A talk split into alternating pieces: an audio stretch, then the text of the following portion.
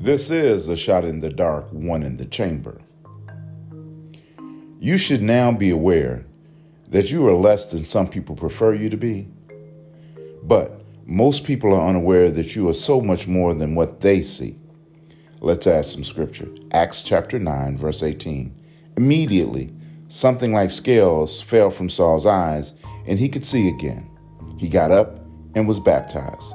This is a shot in the dark, one in the chamber.